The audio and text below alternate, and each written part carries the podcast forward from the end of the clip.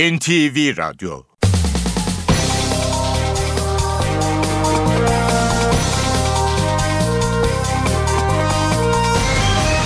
İşe Giderken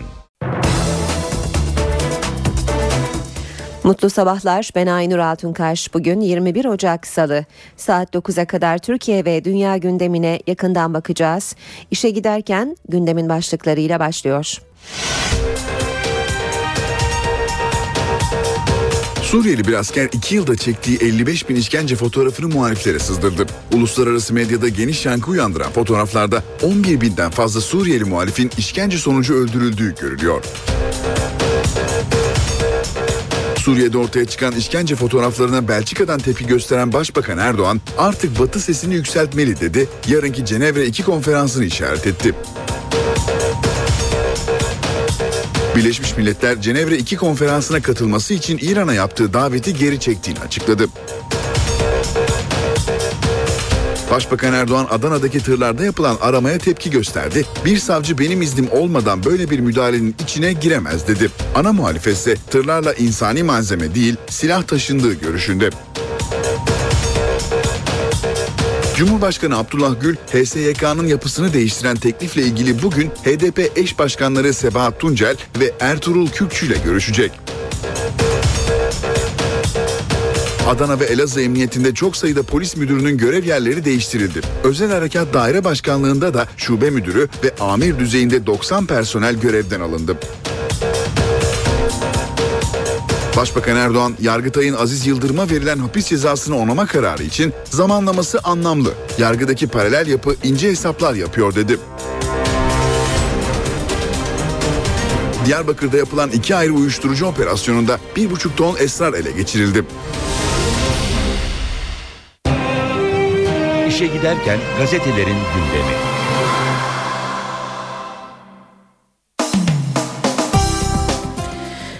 Gazetelerle e, devam ediyoruz. Basın özetleri hürriyetle başlıyor. Hemen belirtelim. Suriye'de ortaya çıkan işkence fotoğraflarının pek çok gazetede manşet ve sürmanşetlerde yer aldığını görüyoruz. Hürriyet de sürmanşette infaz arşivi diyor dünya dehşetle izledi. Suriye'nin kaderinin belirleneceği Cenevre 2 görüşmesinden iki gün önce Esad'a şok. Sezar Kod adlı askeri polis işkenceyle katledilen 11 bin kişiye ait olduğu iddia edilen 55 bin fotoğrafla Şam'dan kaçıp insanlık dramını afişe etti. Adı Sezar koduyla gizlenen kişinin Suriye ordusunda askeri polis olduğu belirtiliyor. Londra sırada Katar adına çalışan bir hukuk bürosu tarafından fotoğraflarla ilgili 31 sayfalık rapor hazırlandı. 26 bin fotoğraf karesini dünyaca ünlü saygın hukukçulardan oluşan bir komisyon inceledi. İddiaya göre fotoğraflar Esad rejiminin işkenceyle öldürdüğü 11 bin muhalife ait. Mart 2011 ile Ağustos 2013 arasında çekilmiş fotoğraftaki kişilerin sistematik işkenceye tabi tutulduğu, elleri ve ayakları bağlıyken işkence yapıldığı, tellerle boğulduğu tespit edildi. Söz konusu komisyonda savaş suçu işlemiş Milošević ve Sierra Leone için kurulan özel mahkemelerde Birleşmiş Milletler'in görev verdiği savcılar Sir Desmond da Silva, Sir Jeffrey Nice ve David Crane yer aldı. Hürriyet'in manşeti mühürlü zarf Yargıtay'da AK Partili Mehmet Ali Şahin bir iş adamı ile ilgili dava dosyasını görüş için Pensilvanya'ya gönderdiğini öne sürdüğü Yargıtay'daki cemaat imamının ismini Yargıtay Başkanlığına verdi. Şahin 30 Aralık'ta olayı anlatmış, imam için kendisini tanım e, kendisini tanıyorum demişti. Yine Hürriyet'ten bir başlık Şike'de paralel yapının ince hesapları var. Başbakan Erdoğan Yargıtay'ın Şike davasında Fenerbahçe Başkanı Aziz Yıldırım'ın cezasını onaylaması için konuştu. Seçimin arefesinden için böyle bir karar açıklanır? Bunu 30 Mart sonrasında da yapabilirdin. Yargıdaki o paralel yapının ince hesaplar suretiyle böyle bir adım attıklarına inanıyorum. Burada da hukuki süreç tamamen bitmemiştir dedi Başbakan. Aziz Yıldırım'ın da açıklamaları var. Kanda The Wall Street Journal'a konuştu Aziz Yıldırım. Ergenekon balyoz davalarında olduğu gibi şike davası da aynı kumpasın sonucu. Gülen cemaatinin işi yeniden yargılanma gibi bir ümidim yok dedi. Fenerbahçe Başkanı Aziz Yıldırım bu arada Aziz Yıldırım'ın uçağının bugün 21'de İstanbul'a ineceğini de yazıyor Hürriyet. Geçelim Milliyet'e. Milliyet'te de manşet vahşetin raporu. Suriye'deki iç savaşın kan donduran fotoğrafları ortaya çıktı. Beşar Esad'ın gözaltındakilere uyguladığı sistematik işkence dünyanın gözü önüne serildi diyor Milliyet. Bir başka başlık Sınırda çifte bomba 15 ölü. Suriye'de Babel hava sınır kapısına 1 kilometre mesafede bomba yüklü iki aracın 5 dakika arayla patlaması sonucu 15 kişi öldü 50 kişi yaralandı. Çok sayıda aracın yandığı saldırının sorumlusu netleş, netleşmezken ölenler arasında yaralı halde Reyhanlı'ya getirilen bir kişinin de bulunduğu öğrenildi. Babel hava Hatay Reyhanlı'daki Cilve Gözü sınır kapısına açılıyor. Nejat'tan iyi haber şiddetli akciğer enfeksiyonuna bağlı solunum yetmezliği, septik şok ve çoklu organ yetmezliği teşhisiyle yoğun bakıma alınan Nejat İşler tedaviye olumlu yanıt veriyor. Ünlü oyuncunun yattığı hastanenin başhekimi Doktor Aydın Aksoy adım adım olumlu yanıt vermeye başladı. Son 12 saatte hayati tehlikesi azalmakla birlikte devam etmektedir dedi. İşlerin dostları da dün hastaneye akın etti. Hemen haberin altında uzmanlardan aşı yaptıran uyarısı yer alıyor. Nejat İşler'in rahatsızlığı grip salgınını bir kez daha gündeme getirdi. Gribe karşı aşı olmayı öneren uzmanlar grip virüsü hastanın vücut direncini ortadan kaldırır. Gripin üzerine eklenen zatürre gibi bakteriyel enfeksiyonlar septik şok nedeni olabilir. Grip aşıları büyük ölçüde koruyucu özellik gösterir diyor. Ne yapacağımı yasa çıkınca görürsünüz. Cumhurbaşkanı Gül HSYK'nın yapısını değiştiren yasa teklifi için nasıl çıkacağına bakmak lazım. Hala genel kurulda bazı değiştirilebilecek imkanlar var dedi. Gül mevcut haliyle önüne gelirse veto edip etmeyeceğine dair soruyuysa önce yasa çıksın o zaman ne yapacağımı göreceksiniz cevabını verdi. Hilmioğlu dosyası içinde hızlandırın talimatı. Gül, Profesör Hilmioğlu da dahil olmak üzere yaşlı ve hasta tutuklularla ilgili üzerine düşeni yapmak için dosyaların bir an önce önüne gelmesini istediğini söyledi. Hızlandırılması ile ilgili talimatlarım oldu dedi. Geçelim sabaha. Tırcı komutana paralel koruma diyor sabah manşette. Ceyhan'da 7 tırı durduran Tu General Hamza Celepoğlu, savcı Fikret Seçen'in koruyup kolladığı komutan çıktı diyor sabah gazetesi haberinde. İlker Başbuğ için umut ışığı başlığını da sabahta görüyoruz. Savcı Ergenekon'dan müebbet alan eski Genelkurmay Başkanı Başbuğ'un tahliyesi yönünde görüş bildirdi. Devam edelim basın özetlerine. Radikalle, jandarmaya tır soruşturması diyor Radikal manşette. Başbakan Erdoğan Brüksel'e giderken havalimanında Adana'da durdurulan MIT'e ait tır ve şike davası ile ilgili konuştu. Erdoğan savcı benim iznim olmadan MIT'in getirip götürdüğüne bakamaz. Savcı ve jandarma komutanları ile ilgili hukuki süreç başladı dedi. Cumhuriyet gazetesiyle devam edelim. Frensiz gidiyoruz diyor manşeti Cumhuriyet'in. Siyasi kaygılar nedeniyle dolar haftaya zirveyle başladı. Tarihinde ilk kez 2.25-15'i aştı. Dolar kuru 22 Mayıs 2013'ten beri %25 yükseldi. Bu da enflasyonu %3.75 arttırdı. Yalnızca kur yüzünden yurttaşın cebindeki her 100 liranın 3 lira 75 kuruşu uçup gidiyor diyor Cumhuriyet haberinde. Hemen altında da hesabını sorarlar başlığını görüyoruz. Emekli Tuğ General Haldun Solmaz Türk, MIT'in silah sevkiyatı yetkisi olmadığını, yapılanın uluslararası suç olduğunu söyledi diyor Cumhuriyet Gazetesi haberinde. Star'la devam edelim. Soykırım başlığı manşette Esad destekçisi dünya devlerinin utanç fotoğrafları diyor Staj manşette ve Suriye'de Esad rejimi tarafından gözaltında sistematik işkenceyle öldürülen 11 bin kişinin fotoğraflarının dünyanın kanını dondurduğunu yazıyor haberinde. Habertürk'te de haberi sür manşette görüyoruz. İşte Esad'ın insan mezbahaları başlığıyla. Suriye'de Esad yönetiminin savaş suçlarını belgeleyen şok rapora ulaşıldı. Gözler yarınki Cenevre 2 masasında. İşkencede trigger kayışıyla boğmuşlar başlığını da yine Habertürk'te görüyoruz. Habertürk'ün manşeti ise zamanlama çok anlamlı. Başbakan Yargıtay'ın şike davasını onaylayan kararını ilk kez değerlendirdi. Paralel yapılanmaya dikkat çekti. Basın özetlerinde sırayı Yeni Şafak alıyor. 100 yılın vahşeti Yeni Şafak'ın manşeti. 55 bin fotoğrafla savaş suçuna kanıt söz konusu fotoğrafları da görüyoruz. Yine Yeni Şafak gazetesinde de.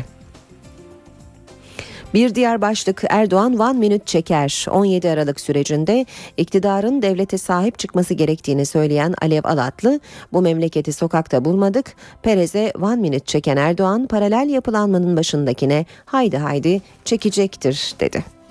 Zaman gazetesi manşette kamu vicdanını incitmeyin hukuk size de lazım olur diyor.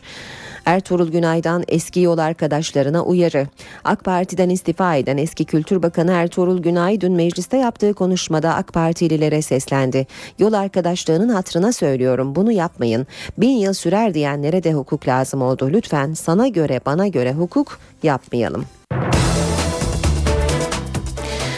Şimdi gündeme yakından bakmaya başlayalım işe giderken de Suriye'de rejim tarafından yapılan sistematik işkence fotoğraflarla belgelendi. Suriyeli bir askeri polis tarafından sızdırılan fotoğraflarda rejim muhalifi mahkumların vücudunda işkencenin izleri açıkça görülüyor. Bağımsız bir komisyon tarafından incelenen fotoğrafların tümünün gerçek olduğu açıklandı. Haber uluslararası basında da yankı uyandırmış durumda. Suriye'de rejim tarafından yapılan sistematik işkence fotoğraflarla belgelendi. İki yıl içerisinde çekilen 55 bin fotoğraf 11 binden fazla Suriyeli muhalifin işkence sonucu öldürüldüğünü gözler önüne serdi. Fotoğraflar askeri hastanelere ölü olarak götürülen cesetleri fotoğraflamakla görevlendirilen bir askeri polis tarafından çekildi. Sezar Kod adlı polis önce fotoğrafları muhaliflere sızdırdı, ardından Suriye'den kaçtı. Muhaliflerin girişimleri sonucu fotoğraflar İngiltere'de savaş suçu ve insanlığa karşı işlenen suçlar konusunda uzman isimlerden oluşan bir komisyon tarafından incelendi. Komisyon fotoğrafların tümünün gerçek olduğunu tespit etti. Fotoğraftaki kişilerin sistematik işkence tabi tutulduğu, kurbanlara elleri ve ayakları bağlıyken işkence yapıldığı, tel, ip ve kayışlarla boğulduğu saptandı. 31 sayfalık bir rapor yayınlayan komisyon Sezar'ın doğru ve güvenilir bir tanık olduğunu da not etti. Sezar'ın hiçbir infaza ve işkenceye tanık olmadığı, sadece öldürülmüş kişilerin fotoğrafını çektiğini dürüstçe ve abartmadan ifade ettiği belirtildi. Bu delillerin Suriye rejiminin insanlık ve savaş suçu işlediğine dair bulguları destekleyeceği de vurgulandı. Suriye'deki işkence fotoğraflarına Meclis Başkanı Cemil Çiçek ve Başbakan Tayyip Erdoğan sert tepki gösterdi. Çiçek, medeni dünya maç seyreder gibi vahşeti izliyor dedi. Başbakan Erdoğan da artık Batı sesini yükseltmeli diyerek yarınki Cenevre konferansını işaret etti. Suriye'deki işkence fotoğraflarına ilk tepki Meclis Başkanı Cemil Çiçek'ten geldi. NTV yayınına katılan Çiçek, ortaya çıkan tabloyu vahşet olarak nitelendirdi. Gerçekten 21. E, yüzyılda görmeyi hiç arzu etmediğimiz vahşetin her türlüsünün, zulmün her türlüsünün bölgemizde Suriye'de işlendiğinin en somut kanıtlarından e, birkaç tanesi bu. Ve medeni dünya bir maç seyreder gibi bu vahşeti seyretti. Başbakan Recep Tayyip Erdoğan da işkence fotoğraflarına Brüksel'den tepki gösterdi. Kalacağı otelin önünde kendisini karşılayanlara hitap eden Erdoğan, Batı dünyasının Suriye'de yaşananlara sesini yükseltmesi gerektiğini vurguladı. Ey dünya! 150 bin insanın öldürüldüğü Suriye'ye karşı acaba sessiz mi kalacağız? Cenevre 2 ses ver demek zorundayız. Tüm Batı artık sesini yükseltmek durumundadır. Dışişleri Bakanı Ahmet Davutoğlu da Twitter hesabından açıklama yaptı. Davutoğlu, Suriye'de sözün bittiğini bir kez daha gördük dedi. Davutoğlu, eğer insanlık vicdanı diye bir şeyden bahsedeceksek 21. yüzyılın en büyük katliamına daha fazla sessiz kalınamaz mesajını verdi. Suriye'nin Türkiye sınırındaki Babel hava sınır kapısında dün iki şiddetli patlama meydana geldi. Saldırıda çok sayıda can kaybı ve yaralı var. İki araçla 5 dakika arayla patlama meydana geldi. Suriyeli muhalifler Cilve Gözü sınır kapısının karşısındaki olayda 16 kişinin öldüğünü, onlarca kişinin de yaralandığını belirtti. Bazı yaralılar Cilve Gözü sınır kapısından Türkiye'ye getirildi. Patlamanın El-Kaide militanları tarafından düzenlenen intihar saldırıları sonucu meydana geldiği belirtiliyor. Birleşmiş Milletler Cenevre 2 konferansına katılması için İran'a yaptığı daveti geri çektiğini açıkladı. Yarın düzenlenecek konferansa İran katılmayacak. Açıklama Birleşmiş Milletler Sözcüsü'nden geldi. Sözcü Birleşmiş Milletler Genel Sekreteri Ban Ki-moon'un daha önce İranlı muhataplarıyla yaptığı görüşmelerde Cenevre 1 konferansının esas alınacağı konusunda anlaşmaya vardıklarını belirtti. Ancak İran'dan gelen aksi yönde açıklamalar üzerine Genel Sekreterin İranlı yetkililere yaptığı daveti geri çekti ettiğini açıkladı. Ban Ki-moon'un İran'ı konferansa davet etmesi Suriyeli muhalifler ve Amerika'nın büyük tepkisini çekmişti. Daha önce Ban Ki-moon'a konuya ilişkin ultimatom veren Suriyeli muhalifler koalisyonu İran'a yapılan davetin geri çekilmesi sonrası Cenevre 2'ye katılacaklarını teyit etti. İşe giderken Ayrıntılı haberlerimiz devam edecek ama İstanbul trafiğinden bir not aktaralım. Bir kaza var. Tem'de Akşemseddin Viyadüğü Hastal yönünde meydana gelen zincirleme kaza sebebiyle köprü yönünde trafik yoğun.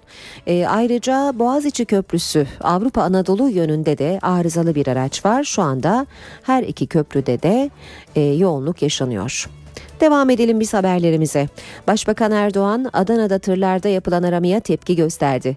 Brüksel'e hareketinden önce açıklama yapan başbakan paralel devletin bir versiyonu ifadesini kullandı. Ana muhalefet ise tırlarla insani malzeme değil silah taşındığı görüşünde.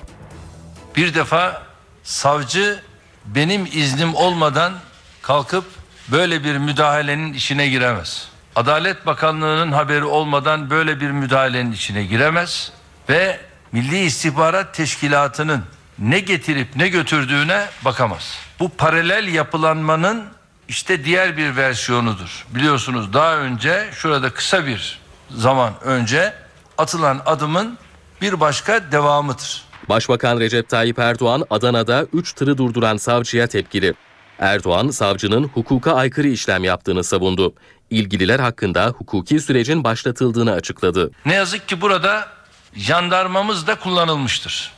Tabii burada gerek bu savcıyla ilgili gerekse jandarmayla ilgili tabii komuta kademesini kastediyorum.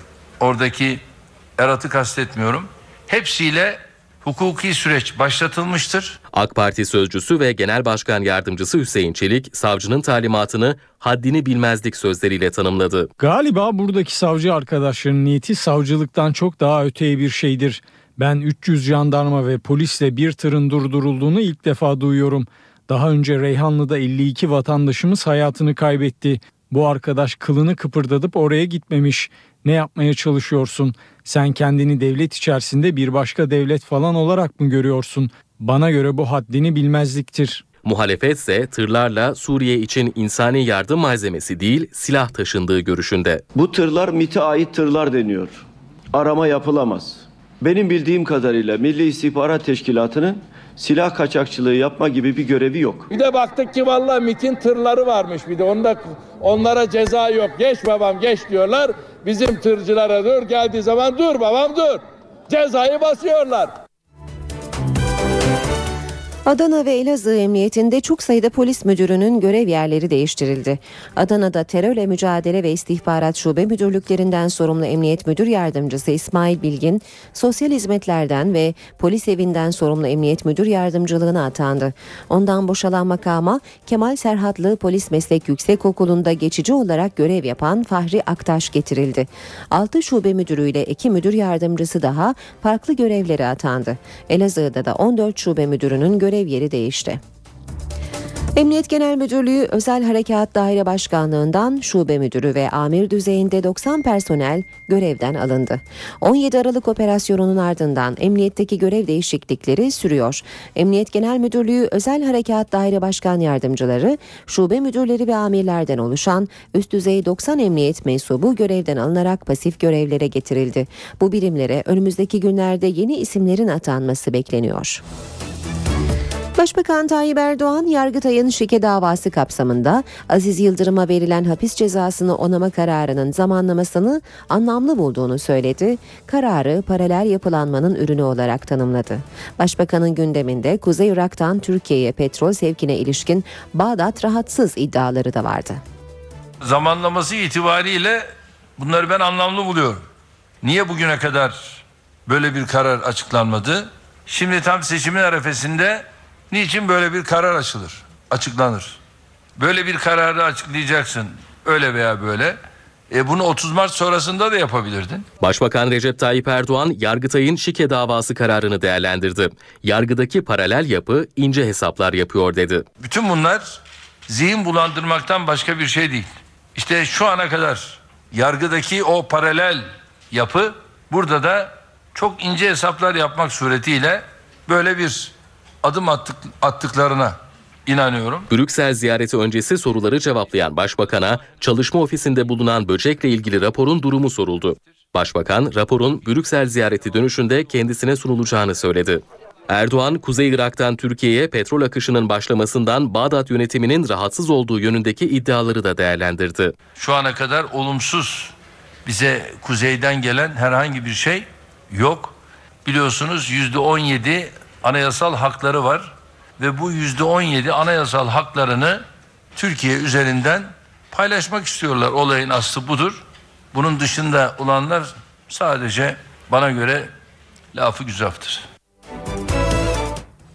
Başbakan Erdoğan HSYK düzenlemesiyle ilgili kararlı konuştu. Meclis Genel Kurulu'nda engelleyecekler ama anayasa değişikliğine yanaşmadıkları sürece biz çıktığımız yoldan dönmeyeceğiz dedi. Cumhurbaşkanı Gül de önce yasa çıksın sonra ne yapacağımı göreceksiniz diye konuştu. Genel kurulda bunu ne kadar engellersek buradan zaman kazanırız diyecekler. Bu tür şeyleri yapacaklar. Ne yaparlarsa yapsınlar biz şu anda çıktığımız yolda anayasa değişikliğine yanaşmadıklarına göre biz HSYK ile ilgili yasal düzenleme ile ilgili attığımız adımı devam ettireceğiz. Başbakan Recep Tayyip Erdoğan genel kurul gündemine gelecek HSYK teklifi konusunda kararlı konuştu. Çıktığımız yoldan dönmeyeceğiz dedi, CHP'nin tavrını eleştirdi. İtiraz ettikleri konularda da arkadaşlarımız gerekli değişiklikleri komisyonda yaptılar. Bunların ötesinde de herhangi bir değişiklik söz konusu olabilirse olursa bunları da genel kurulda yapabileceğimizi de biz deklare ettik. Buna da açığız. Sayın Cumhurbaşkanı'na evet biz bu tür değişikliği anayasa değişikliğini yapmaya varız diyeceksin. Dışarı çıkacaksın dışarıda biz anayasa değişikliğinde yokuz diyeceksin. Yasa teklifi Cumhurbaşkanı Abdullah Gül'e de soruldu. Yasanın nasıl çıkacağına tabii bakmak lazım. Hala genel kurulda e, bazı değiştirilebilecek e, imkanlar vardır biliyorsunuz. Önce bir yasa çıksın o zaman e, ne yapacağımı göreceksiniz. Cumhurbaşkanı sorunun bir anayasa değişikliğiyle çözülmesi için gayret sarf ettiğini hatırlattı. Meclis Başkanı Çiçek de anayasal uzlaşma çağrısını yineledi. Bu işi anayasa değişikliği yaparak e, ortadan kaldırmak, sorunu kalıcı bir şekilde çözmek imkanı vardı. Henüz bu fırsat geçmiş değil. Muhalefetin ise HSYK teklifine tepkisi sürüyor. Cumhuriyet Halk Partisi'nin tavrı çok açık. Ee, biz e, muhalefet edeceğiz. Hakimlerin tamamını Adalet Bakanlığı'na bağlamak doğru bir olay değildir. Anayasaya da aykırıdır. Sayın Başbakan'ın bir teklifi oldu. Rütük gibi bir model kuralım diye. Yargıcın yakasında bir partinin siyasi rozeti olabilir mi? Cumhurbaşkanı Abdullah Gül, HSYK'nın yapısını değiştiren teklifle ilgili görüşmelerini sürdürüyor. Gül bugün HDP eş başkanları Sebahat Tuncel ve Ertuğrul Kürkçü ile bir araya gelecek. Cumhurbaşkanı geçen hafta HSYK teklifiyle ilgili anayasaya aykırılık tartışmaları nedeniyle Başbakan Erdoğan, CHP lideri Kılıçdaroğlu, MHP lideri Bahçeli ve BDP eş başkanı Demirtaş'la görüşmüştü. Gül bu kez mecliste temsil edilen HDP eş başkanları ile görüşecek. Gül, HDP'nin HSYK düzenlemesine ilişkin önerilerini dinleyecek. İnönü Üniversitesi'nin eski rektörü Profesör Doktor Fatih Hilmioğlu'nun cezaevinden tahliye edilmesi için gözler Anayasa Mahkemesi'ne çevrildi. Kanser hastası olan Hilmioğlu yaşam hakkı ihlali gerekçesiyle bireysel başvuruda bulunmuştu. Ergenekon davası kapsamında 5 yıldır tutuklu bulunan eski İnönü Üniversitesi rektörü Fatih Hilmioğlu kanser hastası. Hilmioğlu yaşam hakkı ihlali nedeniyle Anayasa Mahkemesi'ne başvuru yaptı. Yüksek Mahkemeye tedbiren tahliye talebinde bulundu. İşte bu başvurunun ardından Hilmioğlu'nun tahliye edilmesi için gözler Anayasa Mahkemesi'ne çevrildi. Hilmioğlu'nun başvurusunda tahliye isteğinin yanı sıra hak ihlallerinin tespiti de istendiği için dosyanın ayrı bir inceleme usulüne tabi tutulacağı öğrenildi. Normalde bireysel başvuru incelemeleri sırasında Adalet Bakanlığı'ndan görüş isteniyor. Ancak tedbiren tahliye talebi olduğu için mahkeme reysen karar verme yetkisine sahip. Yaşam hakkı ihlali iddiasıyla başvuruda bulunulduğu için başvurunun kısa sürede karara bağlanması öngörülüyor. Konu Cumhurbaşkanı Gül'e de soruldu. Gül, Cumhurbaşkanı istediği zaman affeder algısı doğru değil dedi. Ee, tabii ki bir an önce e, bu tip e, dosyaların benim önüme gelmesi gerekiyor. E, kamuoyu şöyle zannediyor, Cumhurbaşkanı istediğini resen affedebilir. Benim böyle bir yetkim yok. Benim yetkim belli bir prosedürden sonra adli tıp vasıtasıyla benim önüme dosyalar gelirse ben ancak o zaman devreye girebiliyorum. Bu konuların hızlandırılması ile ilgili ve çalışmaların daha titiz yapılması ile ilgili talimatlarım oldu evet.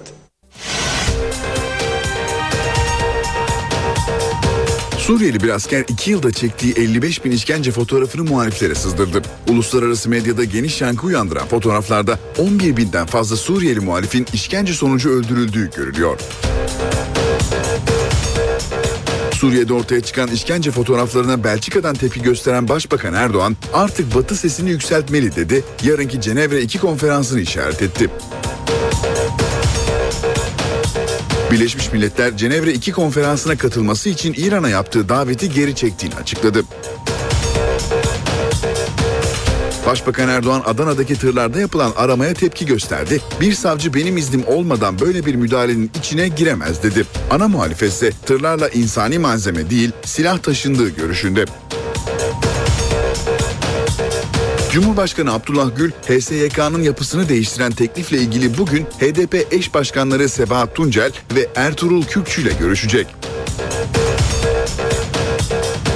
Adana ve Elazığ Emniyetinde çok sayıda polis müdürünün görev yerleri değiştirildi. Özel Harekat Daire Başkanlığında da şube müdürü ve amir düzeyinde 90 personel görevden alındı. Başbakan Erdoğan, Yargıtay'ın Aziz Yıldırım'a verilen hapis cezasını onama kararı için zamanlaması anlamlı. Yargıdaki paralel yapı ince hesaplar yapıyor dedi. Diyarbakır'da yapılan iki ayrı uyuşturucu operasyonunda bir buçuk ton esrar ele geçirildi.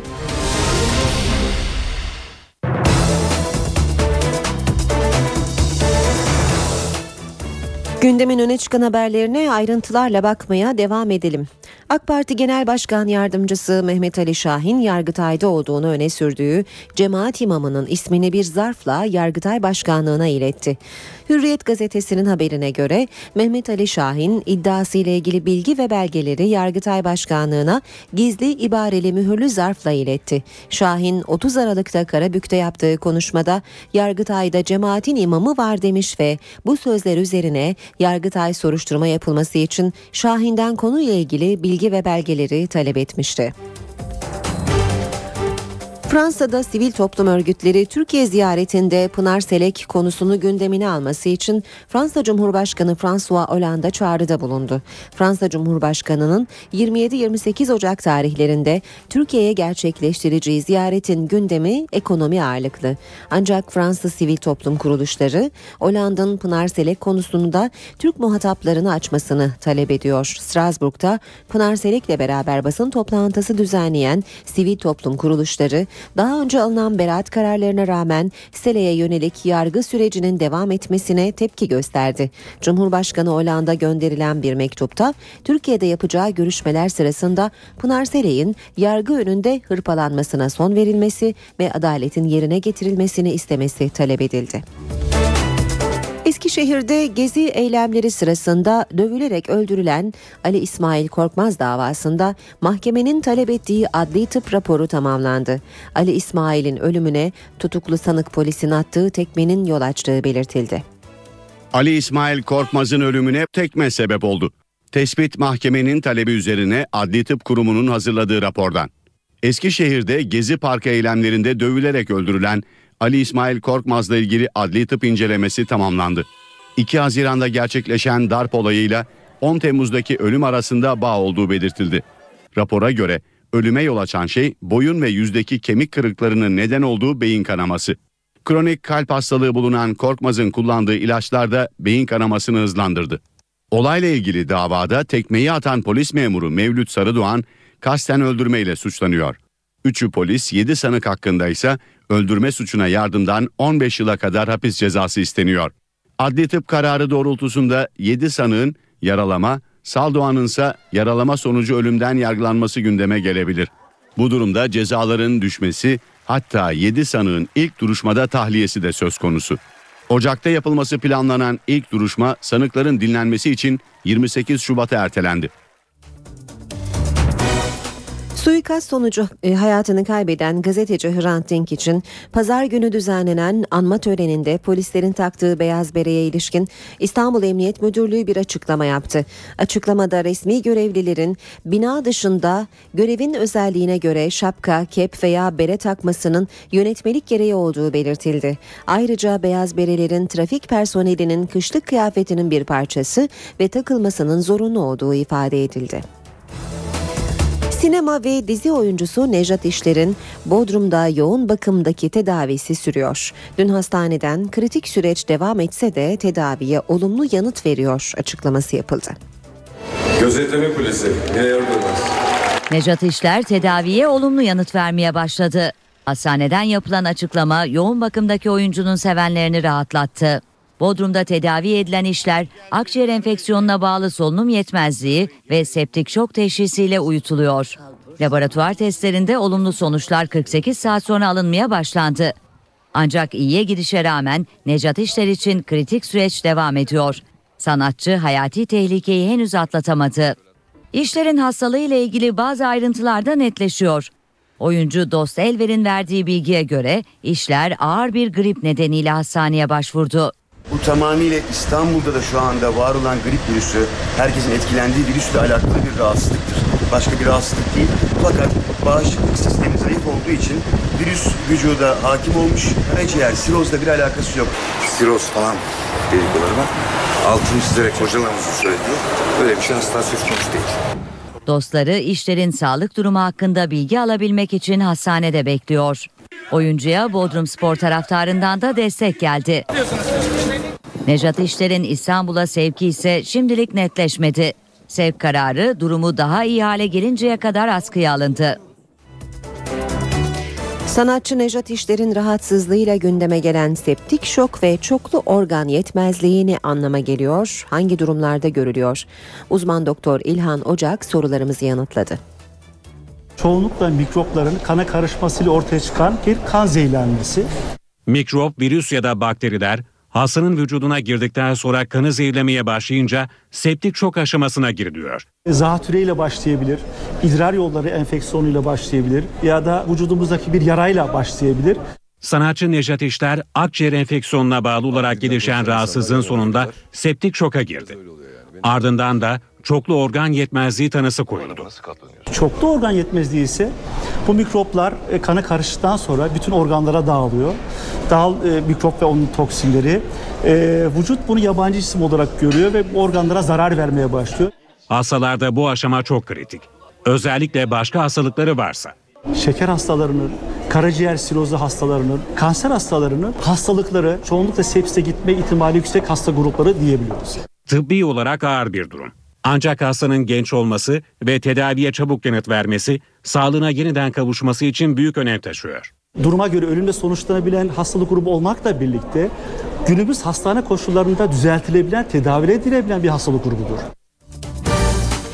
Türkiye'de uzuv nakli alanında ilklere imza atan isim Profesör Ömer Özkan, Meclis Üstün Hizmet Ödülüne aday gösterildi. Türkiye'de 500 nakli, kol nakli ve kadavradan rahim nakli operasyonlarıyla ilklere imza attı.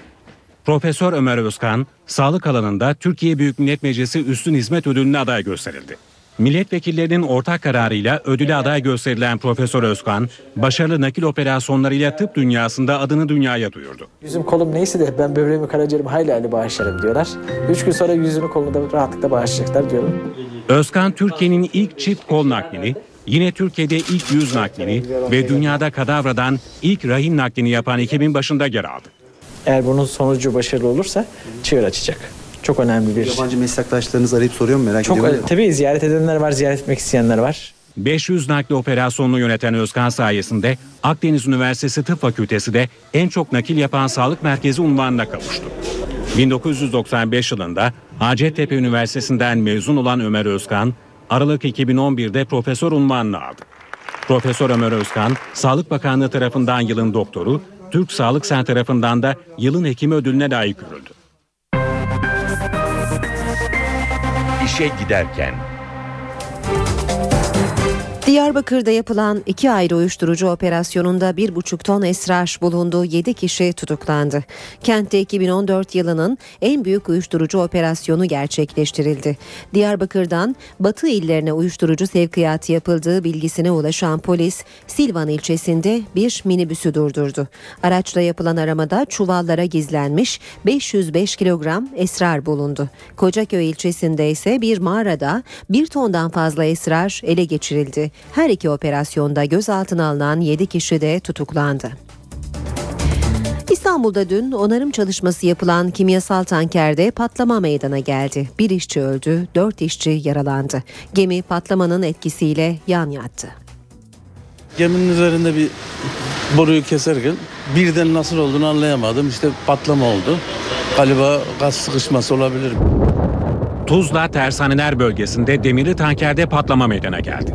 Patlamada bir işçi öldü, dördü de yaralandı. Table isimli kimyasal tankerde bakım ve onarım yapılıyordu. İşçiler tankın üzerindeki bir boruyu motorla keserken büyük bir patlama oldu. Tankın üzerinde kesim yapıyordu. Hafif yaralıyım ben. Fazla yok bende. Kazada yaralanan işçiler patlamanın gaz sıkışması nedeniyle olduğunu söyledi. Ağır yaralanan gemi işçisi Mehmet Marat kaldırıldığı hastanede hayatını kaybetti. Alev ve duman yükselen tankerdeki yangını söndürmek için kıyı emniyetine bağlı gemiler müdahaleye başladı. Gemideki 19 personel tahliye edildi. Yangın saatler süren çalışmanın ardından kontrol altına alındı. Yan yatan geminin batma tehlikesine karşı önlem alındı. Çankaya Köşkü'nde dün hareketli anlar yaşandı. Cumhurbaşkanı Abdullah Gül'ün davetlisi olarak gelen Gürcistan Cumhurbaşkanı'nın basın ofisi danışmanı psikolojik sorunları olduğu belirtilen bir kadının saldırısına uğradı. Köşke dilekçe vermek için gelen ve akli dengesinin bozuk olduğu belirtilen Berat Düzgüner isimli kadın Gürcistan'dan gelen konuğa saldırdı. Olay Cumhurbaşkanı Abdullah Gül'ün davetlisi olarak Türkiye'ye gelen Gürcistan Cumhurbaşkanı Georgi Margelaşvili için düzenlenen karşılama töreninin öncesinde meydana geldi. Gazeteciler ve heyetteki diğer konuklar Nizamiye'deki bekleme salonundaydı. Berat Düzgüner de dilekçesini verdikten sonra aynı salona geldi ve bir anda Gürcistan Devlet Başkanlığı basın ofisi baş danışmanına saldırdı. Salondaki gazeteciler ve diğer görevliler kadını güçlükle uzaklaştırdı. Berat Düzgüner karakola götürüldü. Saldırıya uğrayan baş danışman da şikayetçi olmayacağını söyledi. Cumhurbaşkanlığı kaynakları köşke gelen vatandaşların kayıt işlemlerinden sonra bekleme salonuna alındıklarını, taleplerinin not edildiğini söyledi. Düzgüner'in de akli dengesinin yerinde olmadığını ve ekonomik zorluklar yaşadığını söyleyerek yardım istediğini belirtti. İşe giderken gazetelerin gündemi.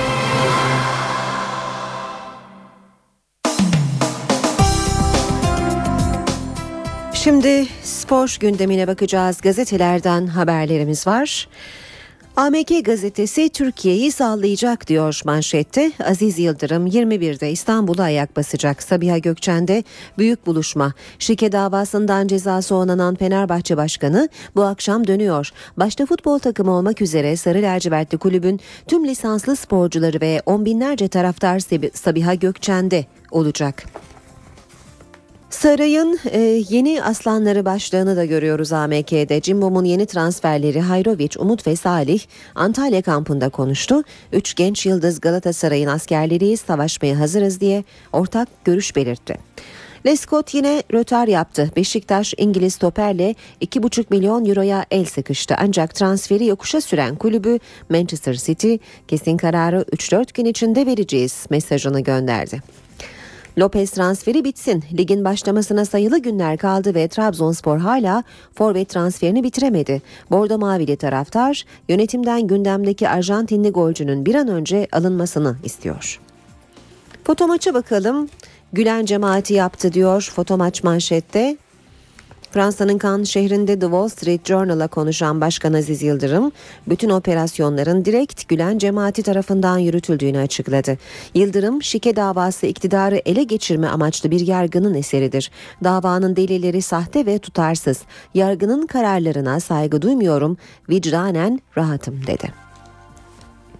Başbakan Erdoğan'ın da e, Yargıtay kararına ilişkin açıklaması Fotomaç'ta birinci sayfada yer almış paralel yapının işi başlığıyla. Zamanlama anlamlı. Niye bugüne kadar bu karar açıklanmadı? Yargıdaki paralel yapının ince hesaplar suretiyle böyle bir adım attığına inanıyorum dedi Başbakan Erdoğan. Fanatikle devam edelim. Aziz Yıldırım ilk kez bu kadar net konuştu. Kumpas var. Ergenekon'dan alamadılar, şikeyi uydurdular. Bütün operasyonları Gülen cemaati yaptı. Sandıkla geldim, sandıkla gitmiyorum. Vicdanen rahatım, hapis yatmaya gidiyorum. Bana ve Fenerbahçe'ye kumpas kuruldu. Ergenekon balyoz davalarında olduğu gibi şike davası da aynı kumpasın bir sonucu. Özel yetkili mahkemeler her şeyi kendi ellerine alabilen bir iktidarı yaratmak için yapılmış bir muhakeme sistemidir. Aziz Yıldırım'ın açıklamaları. Biliç'te flash gelişme. Herkes yıldız futbolcu bekliyor. Başkan Fikret Orman ise başka planlar yapıyor. Beşiktaş'ın patronu Hırvat Hoca'nın sözleşmesini 2018'e kadar uzatıyor. Milliyet gazetesinden spor haberleri aktaralım şimdi de. Şike davası bir kumpas başlığını Milliyet'te de görüyoruz. Aziz Yıldırım'ın Fenerbahçe Başkanı Aziz Yıldırım'ın Wall Street Journal'a yaptığı açıklamalara Milliyet'te geniş yer veriyor. Ayağa kalkma zamanı geldi. Hakemliğe başlarken kurduğu en büyük hayalin gerçekleştiğini kaydeden Cüneyt Çakır, ülkemizi en iyi şekilde temsil edeceğiz. Biz bir pencere açtık ve o pencereden çok güzel şeyler görüyoruz dedi. 40 yıl sonra Dünya Kupası'nda düdük çalacak ilk Türk hakemi olan Çakır, Türk hakemlerinin artık vitrine çıkacağına inandığını ifade etti. Bildiklerimi anlatırım. Kulüpler Birliği toplantısında Trabzonspor Başkanı Hacı Osmanoğlu'nun e-biletle yasa tasarısından önce futbolun namusunu kurtarmalıyız demesi üzerine Sivasspor Başkanı Od Yakmaz o zaman şike ile ilgili tüm bildiklerimi anlatırım karşılığını verince ortam gerildi. Tek hatam Eneramo. Beşiktaş Teknik Direktörü Slaven Bilic transfer konusunda öz eleştiri yaptı diyor Milliyet gazetesi. Antiba ve Eneramo'yu siyah beyazlara kazandıran teknik direktör Bilic, Eneramo yaz döneminde kamp yapmadığı için fazla kilo almıştı. Keşke daha erken transfer ederek kampa katılmasını sağlasaydık diyor Bilic. Ve gençlik devrimi Galatasaray genç yetenekleri kadrosuna katarak gelecek için önemli adımlar attı. Geçen sezon 34 yaşındaki Drogba ve 29 yaşındaki Snyder'i renklerine bağlayan Sarı Kırmızılar bu dönem 22 yaşındaki Hayrovic, 21'indeki Teles, 19'undaki Adili, 22'sindeki Salih ve 23 yaşındaki Umut'la anlaştı. NTV Radyo Günaydın herkese yeniden NTV Radyo'da yeni saate başlıyoruz. Ben Aynur Altunkaş, Gökhan Abur'la birazdan son hava tahminlerini konuşacağız. Önce gündemin başlıkları.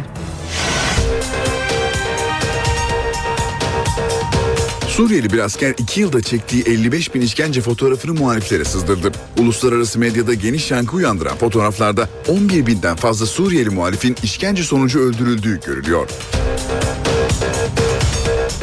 Suriye'de ortaya çıkan işkence fotoğraflarına Belçika'dan tepki gösteren Başbakan Erdoğan artık Batı sesini yükseltmeli dedi, yarınki Cenevre 2 konferansını işaret etti. Birleşmiş Milletler Cenevre 2 konferansına katılması için İran'a yaptığı daveti geri çektiğini açıkladı. Başbakan Erdoğan Adana'daki tırlarda yapılan aramaya tepki gösterdi. Bir savcı benim iznim olmadan böyle bir müdahalenin içine giremez dedi. Ana muhalefet ise tırlarla insani malzeme değil silah taşındığı görüşünde.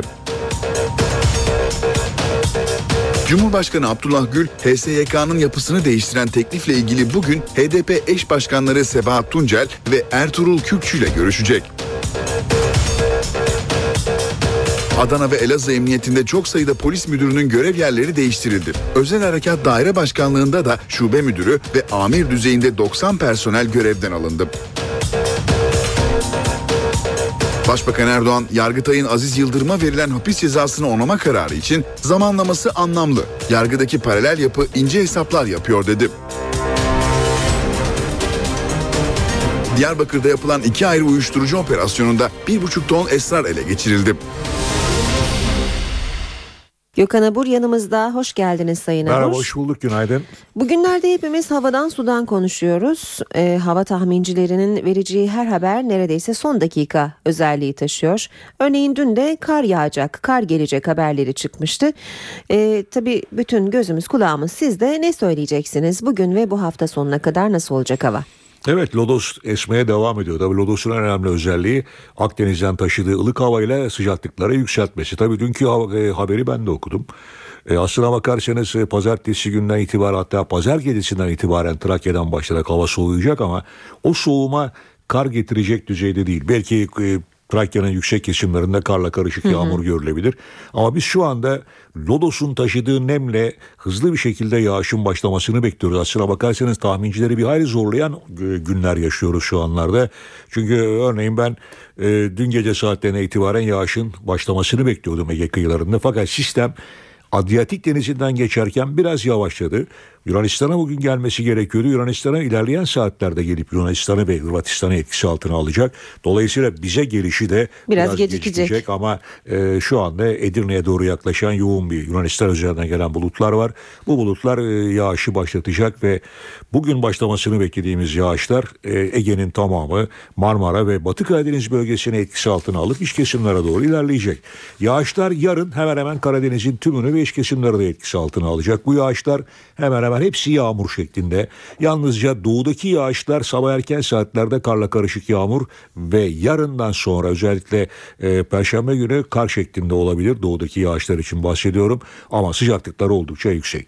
Bugün e, Lodos kuvvetli özellikle şu an itibariyle Çanakkale, Bozcaada, Gökçeada arasında çok kuvvetli esen bir Lodos var. Henüz e, bana ulaşan bilgilerde de deniz trafiğinde bir aksama gözükmüyor fakat önümüzdeki saatlerde rüzgar daha da kuvvetlenecek. O bakımdan Çanakkale, Boğaz geçişi, Gökçeada, Bozcaada Bozcaada arasında denizciler biraz tedbirli olmalı.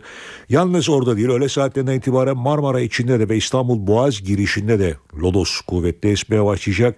Güneyde de İzmir başta olmak üzere İzmir ile Bodrum arasında yine kuvvetli rüzgar var bugün için. Yarın rüzgar biraz da daha zayıflasa da etkisini sürdürmeye devam edecek. Lodos hafta boyu etkili demiştik. Hafta boyu etkisini sürdürecek Lodos'tan dolayı sıcaklıklar oldukça yüksek değerlerde. Yer yer İç Anadolu bölgesinde bugün beklediğimiz sıcaklıklar 15 ile 20 derece arasında değişecek. Marmara'da sıcaklıklar mevsim ortalamasının 7-8 derece yer yerde 10 derece üzerinde. Doğuda gündüz sıcaklıkları yüksek gece ayaz devam ediyor.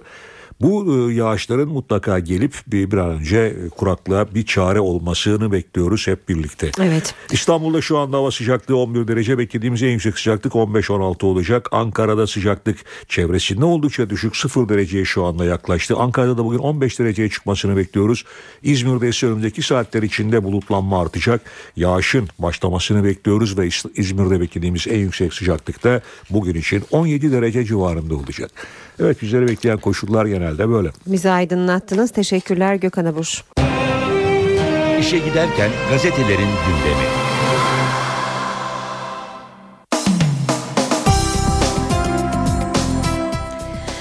Manşet turu yapacağız. Vahşetin raporu, Milliyet'in manşeti. Suriye'deki iç savaşın kan donduran fotoğrafları ortaya çıktı.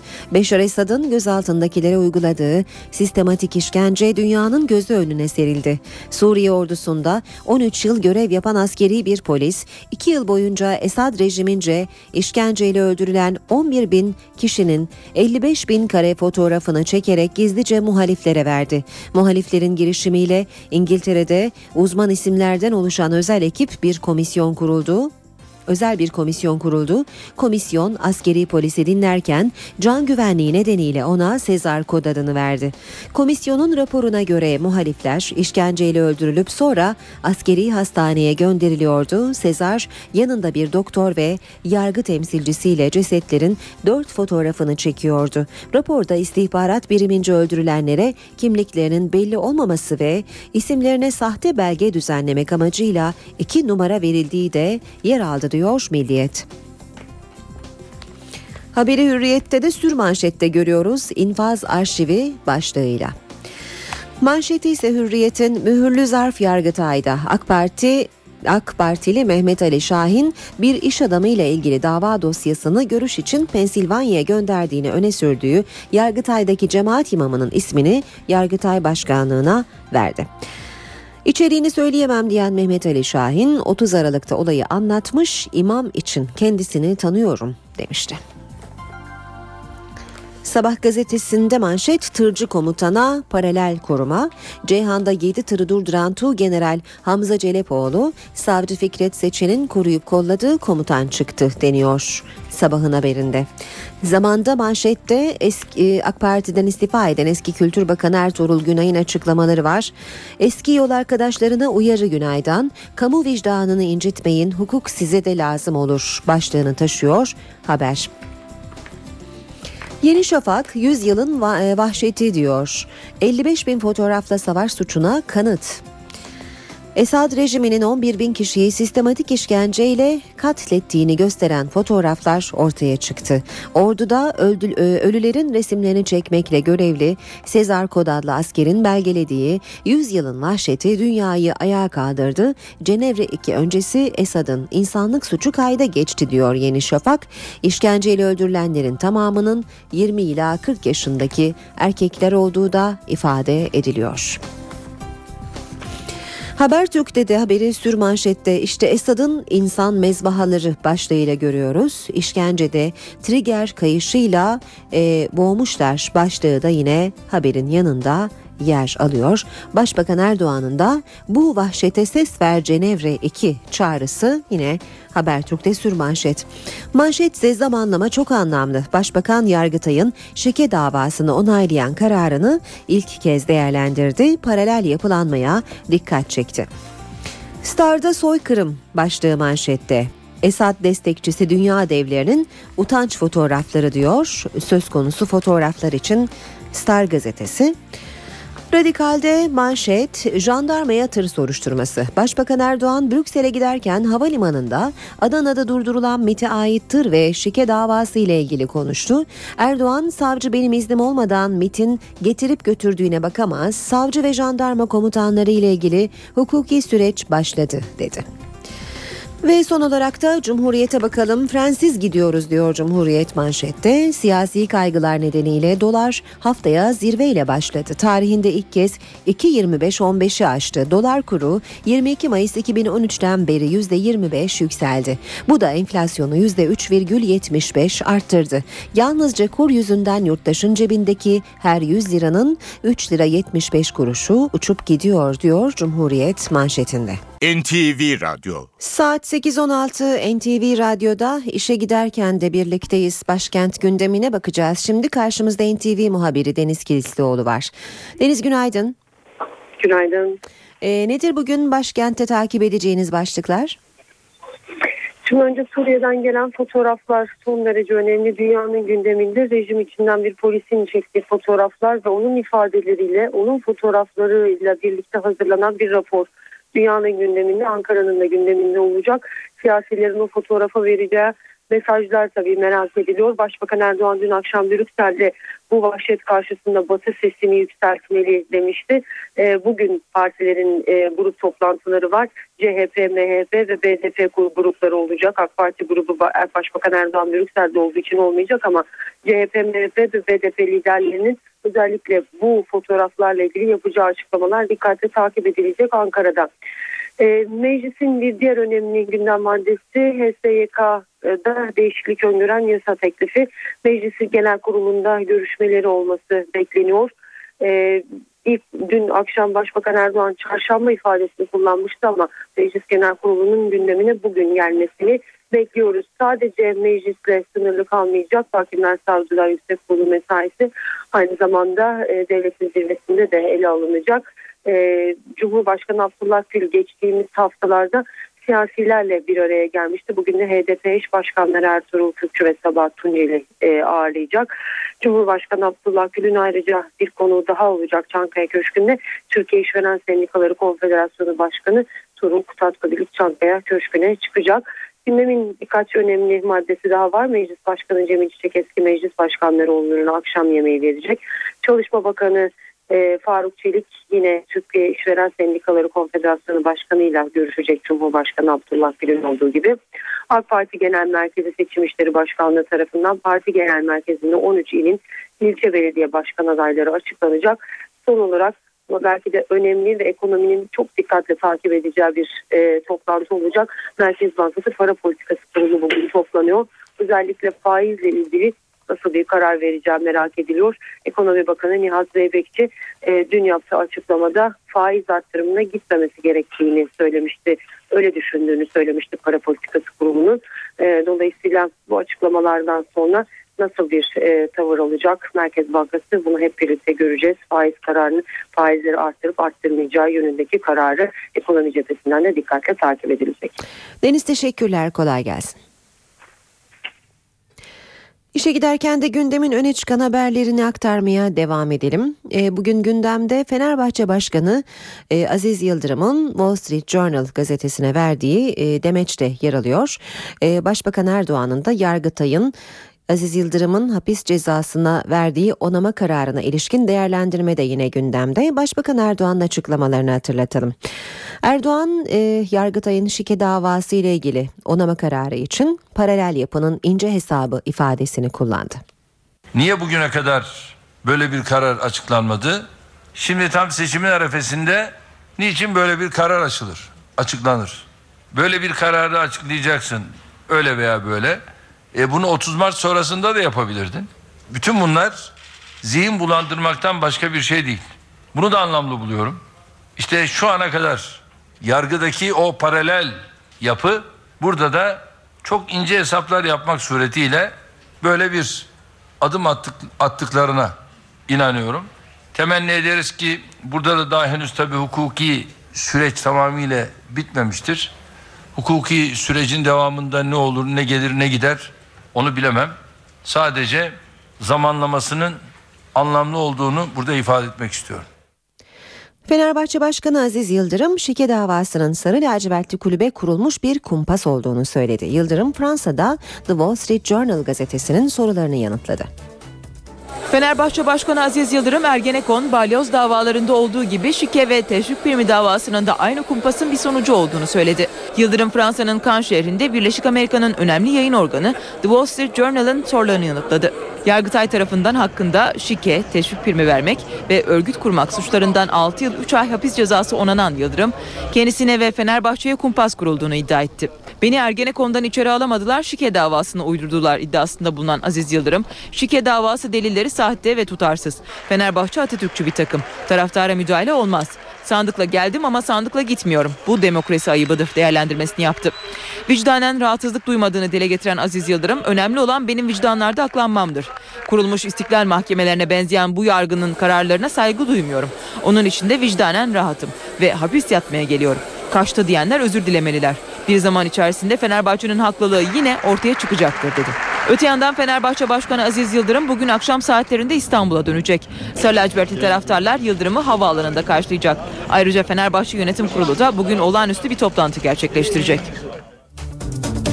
Brezilya'da düzenlenecek Dünya Kupası'nda ekibiyle Türkiye'yi temsil edecek hakem Cüneyt Çakır 40 yıl aradan sonra ilk kez yaşanacak bu gelişmeye dikkat çekti.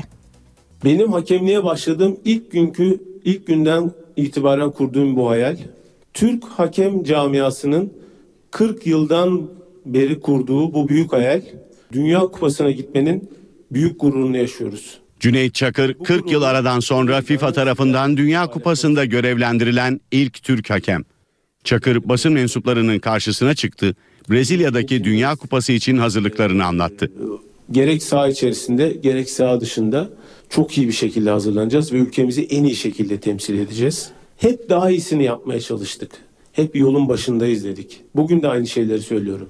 Biz hala yolun başındayız. Daha yapacak çok işimiz var. Toplantıya katılanlar arasında 1974 Dünya Kupası'nda Almanya Şili maçını yöneten Doğan Babacan da vardı. Ben kendileriyle iftihar ettiğimi söylemek isterim ve hepsine de iyi şanslar dilerim. Teşekkür ediyorum Cüneyt. Teşekkür ediyorum Bahattin. Teşekkür ediyorum Tarık. Türk hakemliği adına büyük bir iş, büyük bir başarı elde ettiniz. Cüneyt Çakır geçen hafta FIFA tarafından Dünya Kupası'nda görev alacak 25 hakemden biri olarak seçildi. Çakır'a turnuva boyunca yardımcı hakemler Bahattin Duran ve Tarık Ongun eşlik edecek. İşe giderken. Nakliyeciler Fatih Sultan Mehmet Köprüsü'ndeki bekleme süresini protesto için kontak kapatacak. 27 Ocak'ta başlayıp 4 gün sürecek eylem nedeniyle Antalyalı üretici ve komisyoncular sebze ve meyvelerin kara borsaya düşebileceğini söylüyor. Antalyalı komisyoncular uyarıyor. Sebze meyve kara borsaya düşecek, fırsatçılara gün doğacak. İstanbul'un sebze ve meyve ihtiyacının büyük kısmını karşılayan Antalyalı nakliyeciler kontak kapatıyor. 27 Ocak'ta başlayıp 4 gün sürecek eylem üretici ve komisyoncuları endişelendirdi. Eylem olursa sebze meyve fiyatları İstanbul'da tavan, Antalya'da taban yapacak. İstanbul'da ürünler az gideceği için fiyatlar yükselebilir.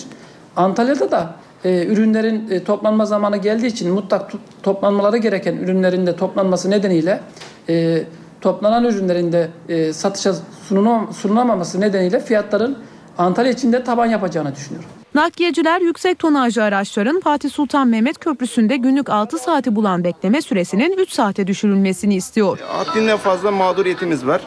Ee, nakliyeler düşük. Mazot haddinden fazla pahalı. Olması gerekenden fazla pahalı. Ee, geç kalınmış bir olay yani. Antalya ve çevresinde yaklaşık 600 kamyoncu İstanbul'a sebze ve meyve taşıyor. Ancak eylem olursa taze sebze ve meyvelerin yolda bozulma riski var. İstanbul'da mal kara borsaya biner. Orada tüketici zarar görecek. Yani burada fırsat, fırsatçılar devreye girebilir yani. 10 kooperatif üyesi 1500 nakliyeci 27 Ocak'tan 30 Ocak'a kadar sevkiyat yapmayacak. Gıda, Tarım ve Hayvancılık Bakanlığı peynir ve zeytin gibi gıdalardaki tuz oranını azaltıyor. Meyve sularında ise şekere kısıtlama getirilecek. Peynir ve zeytindeki tuz oranı azaltılacak. Gıda, Tarım ve Hayvancılık Bakanlığı tuz tüketiminin azaltılması için çalışmalara başladı. Her zaman tuzuna dikkat ediyorum. Çünkü tuzsuz alıyorum. Peynirimi de zeytinimi de. Genelde tuzsuz kullanıyoruz. Tuzsuz, taze peynir falan. Düzenlemeye göre peynirdeki tuz oranı yaklaşık %40 azaltılacak. Zeytinde ise en fazla %9 oranında tuz olabilecek. Tuz miktarı %4 olan zeytinler az tuzlu olarak nitelendirilecek. Baharat ve sos karışımlarının eklendiği zeytin için tüketici uyarılacak. Tuz oranının düşmesi zeytini öldürür. Tuzsuz olarak zeytin isteyenlere zaten sele zeytini biz öneriyoruz. Peynirin tuzsuz olması zaten peyniri de çürütür. Uygulamaya karşı olan satıcılar olsa da destekleyenler de var. Müşterilerimiz hep devamlı tuzsuz zeytin ve peynire e, önem veriyor. E, Valla tuz oranı düştüğü zaman daha iyi olacağına inanıyorum. Düzenleme ile pazar gibi açık alanlarda ambalajsız peynir zeytin satışı yasaklanacak. Peynir zeytinin yanı sıra meyve suyundaki şeker miktarı da azaltılacak. Bir meyve suyunun ağırlığının %20'sinden fazla şeker kullanılamayacak. NTV Radyo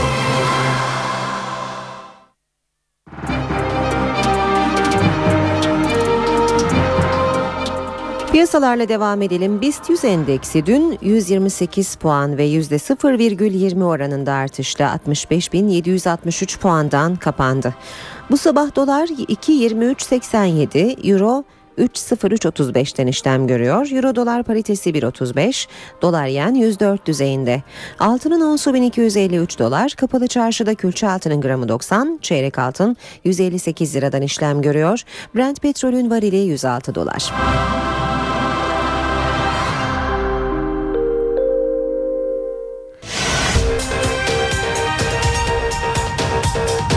Suriyeli bir asker 2 yılda çektiği 55 bin işkence fotoğrafını muhaliflere sızdırdı. Uluslararası medyada geniş yankı uyandıran fotoğraflarda 11 binden fazla Suriyeli muhalifin işkence sonucu öldürüldüğü görülüyor.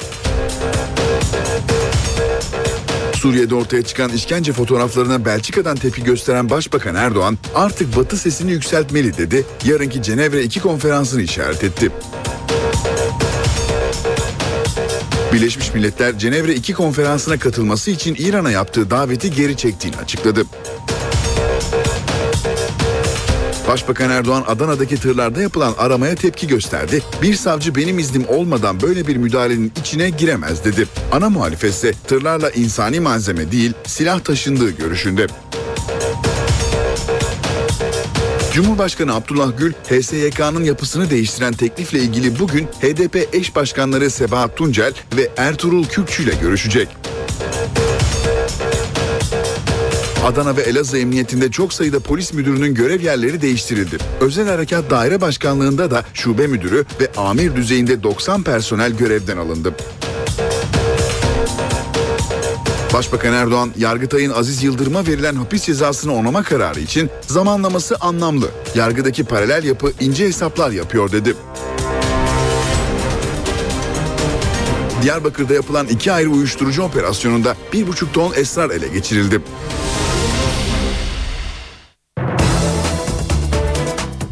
Yurttan ve dünyadan haberlerimize devam edelim. Güneydoğu'da ödenmeyen elektrik faturaları kesintileri de beraberinde getirdi. Borcunu ödemeyen 18 bin abone için suç duyurusu ve icra takibi başlatıldı. Belediyeler, emniyet ve askeri tesisler de borcunu düzenli ödemeyenler listesinde. Güneydoğu Anadolu'da elektrik borcunu ödemeyen 18 bin abone için kritik süreç başlıyor. Suç duyurusu yapılan borçlu aboneler icralık oldu. Güneydoğu'da elektriği kaçak kullananların oranı %75 ila 78 arasında. Son iki ayda kaçak elektrik kullanan ve borcunu ödemeyen 9561 abone hakkında suç duyurusunda bulunuldu. 8123 abone için de icra takibi başlatıldı. Borçlu aboneler sadece kişiler değil. Mardin, Batman'ın Gercüş ve Kozluk'la Şırnak'ın İdil ilçe belediyesinin de elektriği borçları yüzünden kesildi. Mardin Belediyesi ise DEDAŞ hizmet binasını ruhsatsız olduğu gerekçesiyle içinde personeliyle mühürledi. Dicle Elektrik borçların ödenmesi için faiz affı ve taksitlendirme kampanyası başlattı. Borcunu ödemeyen 217 bin abonenin elektriğinin kesileceği açıklandı. Ancak 3 kez uzatılan kampanya istenen etkiyi sağlamadı. Abonelerin sadece %15'i borcunu ödedi ya da anlaşma yaptı. Ödemeyenler için kesintiler başladı. İl, ilçe ve belediyeler olmak üzere toplam 120 belediyemiz var. Bunların 50 belediye ile e, yapılandırma yapıldı. 20'sinin elektriği kesik, bir kısmı yapılandırma çalışmaları devam etmekte. Bölgede kaçak kullanım o kadar yaygın ki ekiplerin denetimleri de kolay olmuyor. Batman'da Aralık ayında kontrol ve kesim için bir mahalleye giden 7 kişilik DEDAŞ ekibi saldırıya uğradı. Seviye belirleme sınavı yerine bu yıl ilk kez yapılan orta öğretime geçiş sınavı sonuçları açıklandı. 5 sorunun iptal edildiği sınavlarla ilgili uzmanlardan sınav verilerinin açıklanmamasına eleştiri geldi. Temel eğitimden orta öğretime geçiş sınav sonuçları açıklandı. 1 milyon 250 bin öğrencinin girdiği sınavla ilgili veriler Milli Eğitim Bakanlığı tarafından bu kez paylaşılmadı. Uzmanlara göre veri olmadan sistemin başarılı olup olmadığını söylemek zor. Sıralama olmaması da tabii ilginç. O zaman sıralama olmadığı zaman da sizin aldığınız sonucun diğer adaylara göre bir anlam ifade edip etmediğini göremiyorsunuz. Dolayısıyla sınav eğer bir sıralama yapacaksa bu sıralamayla da siz bir takım, bir takım okullara yerleştirme yapacaksanız çocuklara kolay sorayım onları sevindireyim dediğinizde her aday en yüksek puan alacaktır. Bu sefer sıralamalar binleri puanlarla veya eşit çocuklarla yaşa göre, boya göre veya okuldaki devamsızlığa göre sıralamaya başladığınızda bu sefer ciddi bir adaletsizlik oluşturacaksınız. Şu an... İstatistiklerin, dağılımların bir an önce kamuoyuyla paylaşılması gerekiyor ki bir defa en aşağısından şunu görelim ee, çok kolay sorular soruldu diye acaba çok sayıda üst tarafta yığılan öğrenci var mı? Uzmanlar telafi sınavının da sorunlar yaratabileceği görüşünde. Telafi yaparken kullandığınız soruların zorluk derecesiyle öbür tarafta merkezi sınavda kullandığınız soruların zorluk derecesi aynı mıydı? Acaba telafiye giren çocuklar diğer merkezi sınava giren çocuklara göre avantajlı mıydı, dezavantajlı mıydı? Telafiye girmeyen çocuklar o sınavdan sıfır almış oldular. Peki bu çocuklar sınıfta kalma olmadığına göre ilk öğretimde ikinci dönemde buna girmezlerse bu çocuklar sınıfta mı kalacaklar? Bu haksız rekabet doğuruyor gibilerinden bir mahkeme başvurusu söz konusu olursa e, bu gerçekten sıkıntılar doğurabilir. Bilmiyorum yani yani bununla ilgili bakanlığın bir takım öngörüleri var mı? Telafi de yapalım yönteminin riskler barındırdığını kabul etmemiz gerekiyor. Yeni sınav sisteminde öğrenciler 6 dersten ortak yazılı sınava girdi. Sonuçlar hem karnelere yansıyacak hem de liselere girişte puanları etkileyecek. NTV Radyo Şimdi dünyanın gündeminden haberlere bakalım. İran'ın nükleer programı odaklı uluslararası gerilimin yumuşaması adına önemli bir adım atıldı. Tahran'ın batılı ülkelerle vardığı anlaşma uygulamaya geçti. İran ilk olarak bazı santrifüjleri devre dışı bıraktı. Bu tarihi adımın İran ekonomisine katkısı 7 milyar dolar olacak. İran'ın nükleer programında yeni bir sayfa açıldı. Tahran, batılı ülkelerle vardığı 6 aylık anlaşma çerçevesinde uranyum zenginleştirme faaliyetlerini yavaşlatmaya başladı. İlk adım olarak Natanz ve Fordo nükleer santralindeki santrifüjler devre dışı bırakıldı. İran, atom bombası yapımında da kullanılan %20 oranında zenginleştirilmiş uranyum üretimini de durdurdu. Tahran, elindeki stoku da eritecek. Karşılığında batılı ülkeler İran'a uyguladığı ambargoları esnetecek. Tahran yönetimi milyar dolarlık altın ve petrokimya ihracatına yeniden başlayabilecek. Bu durumun İran ekonomisine yaklaşık 7 milyar dolarlık bir katkı sağlaması bekleniyor. İranlılar memnun. Halkın alım gücü çok düştü. Dolar giderek yükseliyor. Kimse alışveriş yapmıyor. Umarım ambargoların esnetilmesi ekonomiyi canlandırır. İran, Kasım ayında Birleşmiş Milletler Güvenlik Konseyi'nin 5 daimi üyesi ve Almanya ile 6 ay geçerli olacak bir anlaşma sağlamıştı. Tahran yönetimi ön anlaşmanın yürürlüğe girmesiyle nihai bir uzlaşma için müzakerelerin başlayabileceğini duyurdu. Batılı ülkeler nükleer silah geliştirebileceği endişesiyle 2006'dan bu yana İran'a yaptırım uyguluyor. İran ise nükleer programının tamamen barışçıl olduğunu savunuyor. Fransa'nın gündeminde yine yasak aşk var. Fransız aktris Julie Gaye ile ilişkisi olduğu ortaya çıkan Fransa Cumhurbaşkanı François Hollande'ın ne yapacağı merak konusu oldu. Hollande'ın Fransa'nın First Lady'si Tria Weiler'den ilişkileriyle ilgili bir karar almak için zaman istediği ortaya çıktı. First Lady ise kaygılı. Elize Sarayı'nda yaşayan Tria Weiler evsiz kalmaktan korkuyor. Fransa Cumhurbaşkanı François Hollande iki kadın arasında kaldı. Kendinden 20 yaş küçük Fransız aktris Julie Gaye ile gizli bir ilişkisi olduğu ortaya çıkan Hollande bir türlü karar veremiyor. Hollande, Fransa'nın First Lady'si Valérie Trierweiler'e ilişkileriyle ilgili bir karar almak için zamana ihtiyacı olduğunu söyledi. Fransız basını çift arasındaki bu konuşmanın Hollande'ın skandalın patlak vermesinin ardından hastaneye kaldırılan Trierweiler'i ziyareti sırasında gerçekleştiğini yazdı. Taburcu edilen Trierweiler de Elize Sarayı'na değil, Versailles Şatosu yakınlarında Cumhurbaşkanlığına ait dinlenme tesisine yerleşti. Trierweiler ilk iş olarak Twitter üzerinden kendisine destek ve geçmiş olsun mesajı yollayanlara teşekkür etti. Fransız basını First Lady'nin oldukça kaygılı olduğunu yazıyor. Hollande'ın ihaneti karşısında kendini Fransa'nın Hillary Clinton'ı gibi gören Trierweiler'in Cumhurbaşkanından ayrılması durumunda evsiz kalmaktan korktuğu belirtiliyor. İki yıldır Elize Sarayı'nda yaşayan 48 yaşındaki Trierweiler'in daha önce yaşadığı Paris'teki evin Hollanda'nın üzerine olduğu konuşuluyor. Fransa Cumhurbaşkanı gelecek ay Amerika Birleşik Devletleri'ne yapacağı ziyaret öncesi Trierweiler'le olan ilişkisine netlik kazandıracağını duyurmuştu. Kıbrıs'ta Kuzey Kıbrıs Türk Cumhuriyeti ve Rum kesimi arasında çözüm için müzakerelerin ne zaman başlayacağı merak edilirken Rum kesimindeki ana muhalefet partisi AKEL'in lideri Andros Kipriano iki tarafın mevcut yaklaşımıyla çözümün zor olduğu görüşünü taşıyor.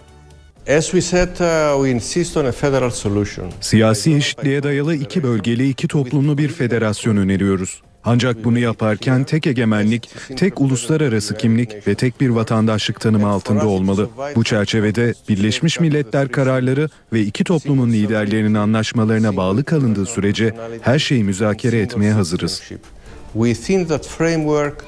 Kıbrıs Rum siyasetinin yetkili partisi AKEL'in lideri Andros Kipriano çözüm perspektiflerini böyle açıklıyor.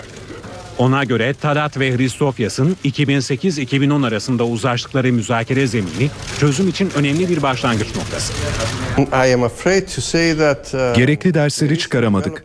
Kıbrıs sorununun çözümü için şu ana kadar ulaşılmış zemini terk etmemeliyiz. Demek istediğim çözüm için daha fazla çaba sarf etmeliyiz. Çözüm için konunun özüne konsantre olmalıyız. Teknik sorunlara değil. Kipriano, Doğu Akdeniz'de bulunan gaz rezervlerinin de sorunun değil, çözümün bir parçası olabileceğini söylüyor. found this uh, natural wealth. Bulunan doğal zenginlikler akıllıca davranılırsa çözüm için önemli bir araç olur.